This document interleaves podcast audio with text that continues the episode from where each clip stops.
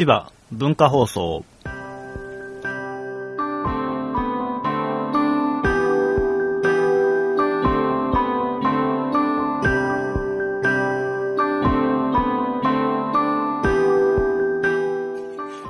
はい。どうもどうも、えー千葉文化放送のお時間なんですけども、えーっと、そうですね、好きなもの、好きなもの、好きなものといえば、いつもつい困ってしまうんですけども、えーっとですね、野菜、野菜ですかね、好きな野菜は、アボカドのヒロシです。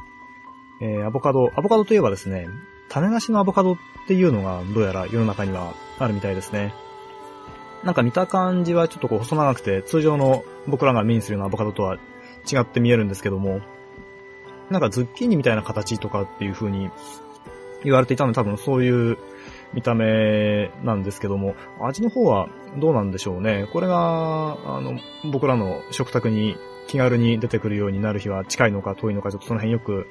まだ見てないんですけども、ツイッターでね、そういう情報を見かけたんで、とりあえず、えーファボっておいたんで、後でまあ見てみようかなと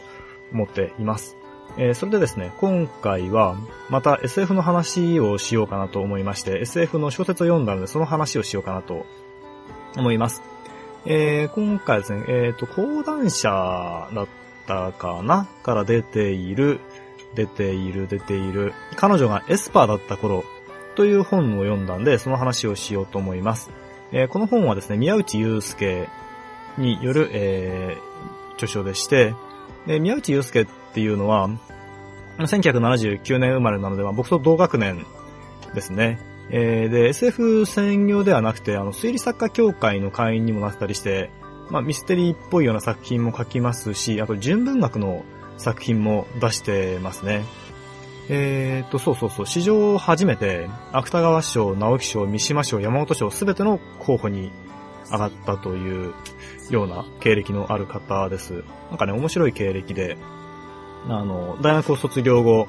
インド、アフガニスタンのあたりを放浪して、で、麻雀のプロ試験にも補欠合格するなんていう、そういう経歴の持ち主なんですけども、で、そういう、なんていうか、アブストラクトゲームですね。には造形が深いのか、えっ、と、デビュー作というか、僕が知ったのは、あの、盤上の夜っていう短編なんですけども、これは確か囲碁ですね。囲碁を打つ、まあ、その騎士の話だったと思うんですけども、囲碁だったか、将棋だったかな。えー、ちょっと、あの、あやふやになってしまいましたけども、なんていうか、あの、八番ダイバーっていう将棋をテーマにした、割とはちゃめちゃな漫画があるんですけども、あれがですね、えーその、主人公が将棋を打つときにその、まあ、8、8×8 のマス目の中にこうダイブするっていうような、8×8 でしたっけ ?81 だから、えーっと、8番、8、8番、9×9 で81、9×9 マスですね、将棋は。まあ、それにこう、ダイブするっていう将棋盤の中に、こう自分を投影する全てをこう、放り込むみたいな、そういう描写があるんですけども、ちょっとこう、それを彷彿とさせるような部分のある小説だったりもするんですけども、あの、草原 SF 短編賞ですね。えっ、と、だから、草原から出ていた、あの、短編集、年間 SF ベスト、ベスト SF アンソロジーみたいなシリーズがあるんですけども、それの第1回受賞作なのかなだからそこに確か収録されて、そこで僕は初めて読んだんですけども、で、なんていうんですかね、この人の書く作品っていうのは、うん、ちょっとこう、冷めた感じがするというか、こう、ひんやりした読語感というか、すごく感覚的なものなんですけども、こう読んだ後に、こう人間同士のこう感情のもつれだったりとか、そういったものがすごく印象に残る、えーべったりした作品っていうのがある一方で、あまりそういったものを感じさせない作品っていうのがあると思うんですけども、まあそう、そういう二分法を適用したとすれば、えー後者に当たるのがこの宮内祐介の作品かなと思います。で、えーそのですね、今回のこの、彼女がエスパーだった頃というのは、やはり短編集です。えー、だいたい1作あたり40ページぐらいの短編が6つ入ってるんですけども、この表題作は2作目ですね、2つ目に入っていて、で、この作品はですね、多分一人のあの共通する人物、えーその話を聞くインタビュアーが、こう、いろいろな出来事に関してインタビューをしていくっていう体になっていると思うんですけども、だからその、前の頭の方の話で出てきた人物が、後々の話にまた出てきて、で、あの時はこうだったけども、その、後に登場した時点ではだいぶ、こう人生の様子が変わっていたりとかっていう風なこともこう見えたりして、こう連作ですね。単なる短編集ではなくて連作短編集といった感じでしょうか。えー、で、大きなテーマとしては、あの、疑似科学っていうものをテーマにしてるんだと思います。まあ、あの、エスパー、彼女がエスパーだった頃で言えば、この主人公っていうのは、スプーン曲げができるんですね。で、スプーン曲げっていうのは、あれはまあ、ね、僕らだとこう、ミスターマリック世代じゃないですか。だから、超能力としてのスプーン曲げっていうものを、こう、自然に受け入れてるところが結構あったりするのかなと思うんですけども、まあ、本当、嘘か誠かっていう話ですけども、まあ、一方で、まあ、技術、手品としてのスプーン曲げっていうものもあって、で、この作品の中ではそれは一体どっちなのかっていうのは明らかにされないんですけど、まあ、どう、どうも本物らしいような書かれ方をしてるなと思うんですけども、まあ、ただそういう、あの、サイコキネスだったり、テレパスだったりとかっていうものは、真面目に研究されていたりはしますけども、でも、どうやら、まあ、主流ではないですよね。っていうようなことをやってるんだけども、どうもペテン臭いっていう、そういう視線が、えー、ついて回ると思うんですけども、まあ、そういうわけで、えー、まあ、そういう超能力っていうものもある種の疑似科学であると。えー、で、あとは、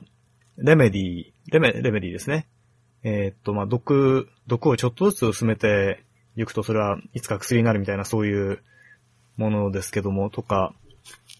うん、あとは、水に綺麗な言葉をかけると、水の結晶が綺麗になるみたいな、そういうものですね。とかですね。えー、そういった、それぞれのこう先にはテーマがあって、で、それが、まあ、本当なのか、それとも嘘なのかみたいな感じで描かれているんですけども、えー、でですね、今回は、えー、一作目ですね、最初に収録されてる作品、100匹目のアグニーアグニでいいんだよな。これ火の神って書いてるんですけども、えー、という作品があって、うん、アグニって言えばあの、ジャンプコミックなんですかね。えー、っと、ファイヤーパンチっていう作品がありますけども、あの、不死の力を持った少年が、こう、永遠の炎にさらされて、死ぬこともできずずっと燃え続けてるっていう、そういう設定の、あの、主人公が裸でずっと燃えてるっていう、なかなか、あの、パンクな見た目のコミックなんですがあるんですけども、なんかあの、10巻もいかないでちゃんと話が終わるみたいで、最近のダラダラ続く漫画が多い中では非常に好感度高いなって思ってるんですけども、僕は多分4、5巻ぐらいまでは読んでたかな？最後まで話は終いたいなと思ってるんですけども、まあそれのですね、主人公が、えー、自分で言ってるわけじゃないですけども、その、燃え続けてると、燃える男、まあ物理的に燃えてるわけですけども、として、こう、火の神として崇められてるんですよ。その世界っていうのは、うん、氷河期に入ってるんですかね？こう、氷に覆われた世界で、で、まあ食料も乏しければ燃料にも乏しいっていう中で、こう、燃え続けてるっていうのはまあ本当に神様みたいなものなんでしょう。それで、まあアグニ、火の神様アグニなんて呼ばれてるんですけども、アグニって何でしたっけ？あの、ゾロアスター教の、あの、廃下教徒の神様なんですかね。あれ、それってでも油、マス、油松田でしたっけ？うん。あの、ものを知らないのが露呈しますね。はい。えー、まあその、そういう火の神様でアグニっていう言葉がどうやらありますと。で、この100匹目のアグニっていうのは、どういう話かっていうと、うん、四国ですかね、瀬戸内海ですかね、にこう、島があって、で、そこに日本猿がいますと。で、その日本猿が、こう、火を扱うことを覚えたっていうところから話が始まるんですけども、えっ、ー、と、100匹目の猿っていう話を皆さんご存知でしょうか？えー、100匹目の猿というのは、まあ、これはいわゆるこう疑似科学なんですけれども、えー、ある島に生息する猿のうちの一頭が芋を食べることを覚えた。芋を洗って食べることを覚えましたと。で、えー、それを見て他の猿も真似をするようになって、で、どんどん芋を洗って食べる猿が増えていって、で、その猿の数がこうある一定の値を超えた時に、えー、行動が群れ全体にこうあっという間に広がって、さらにその猿とは交流のない別の場所に空間を隔てた、えー、場所にいるこう猿の群れでも突然この行動が、えー、見られるようになったっていうそういう話なんですね。えー、っと、で、この一定の数値って一定の値っていうのがここであの100と仮定されてるので、え100匹目の猿っていう、あ何かをこう、ある一定の行動をする、えー、猿がこう100匹目まで増えたらば、それが他の集団にも伝播するっていう、一体、その情報は何が伝えてるのかっていう、そういう、な話なんですけども、これ自体はあの、作り話で、えー今言ったようなことは、あの、実際に観測されてはいないということなんですけども、まあ、それがテーマになっていて、で、えーこの話では、え猿が火を使うことを覚えたと。で、それをこう覚えて、覚えた猿がだんだん増えていって、で、いつしかその、島の中では住まなくなって、外の世界でも猿が火を使うことを覚えて、で、まあ人間と戦いになるわけですよね。まあさ、その猿が火を使って、えー、まあ民家にですね、こう入れない腹いせに火をかけたりだとかっていうようなことをどうやらしてるらしいと。まあ他の解釈もあるんですけども。で、ね、あの、大変じゃないですか。猿がやってきて、家に火をかけたりとかした日には。で、それで、その猿をどうにかしようということになるんだけれども、まあでも最初からそういった背景が分かっていて、もう猿皆殺しでやむなしっていうようなことになれば対処の仕様もあると思うんですけども、まあそうはいかないですよね。現実には。だいたいゴテゴテになって、なかなか、猿対策っていうのはうまくいかないんですけども。で、まあだんだんとそういう風に猿がこう火を使うっていうのが、他の群れにも伝播していたんだけども、ではじゃあこれが、この100匹目の猿現象によるものだったかというと、実はそうではなくて、えーその、アグニという風にまあ人間に呼ばれていた猿が、その最初に行った、えー瀬戸内海に浮かぶ島にいて、で、その猿がですね、どういうわけか、まあ、外れ者だったんですけども、どういうわけか、その群れから出奔して、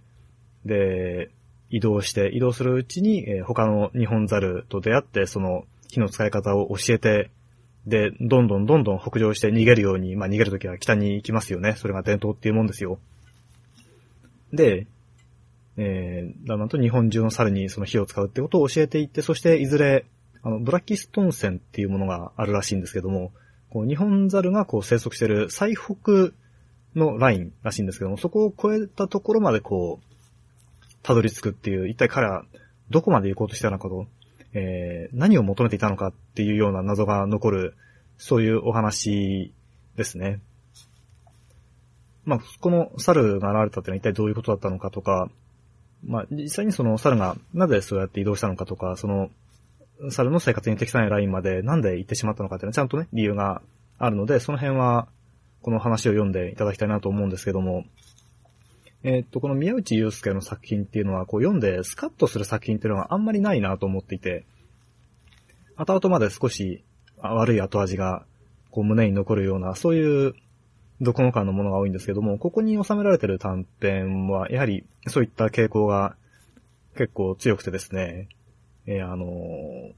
まあ、さらっと、火星の人みたいにさらっと読めるっていうわけではないんですけども、まあ、でも、ね、40ページ程度の短編が6つ収まっていて、で、しかもそれぞれ登場人物ある程度、ある程度っていうか、ま、多少共通しているっていうようなことですので、まあ、途中まで僕気がつかなかったんですけども、だからそんなに、この人とこの人がどういう関係でみたいなのは、あの、追っかける必要がないんで、気楽に読めるんで、あの、火星の人もね、すごい読みやすい小説でしたけども、だからこれも読みやすくていい本だと思いました。えっ、と、人物はですね、共通して出てくるってのはあんまりないんですけども、でも、あの、千葉県にあるという設定の、阿波、阿波なんとか大学だったかなとかっていう、同じ施設が何回もできたりとかっていうところで、まあ、共通の世界が、あの、透けて見えて、そういう部分ではですね、あの、読み進めていくと、あ、またこ出てきたみたいな感じで、ちょっと楽しい気持ちになりますね。えっ、と、ね千葉文化放送ですから、ご当地千葉の大学が出てきて、まあ、必ずしも、あの、いい話ばっかりでもないんですけども、そういうところも、一つプッシュしていきたい理由ですよね。はい。ということで、えー今回ご紹介したのは、宮内祐介の、えー彼女がエスパーだった頃という連作短編集でした。ぜひ読んでみてください。それでは、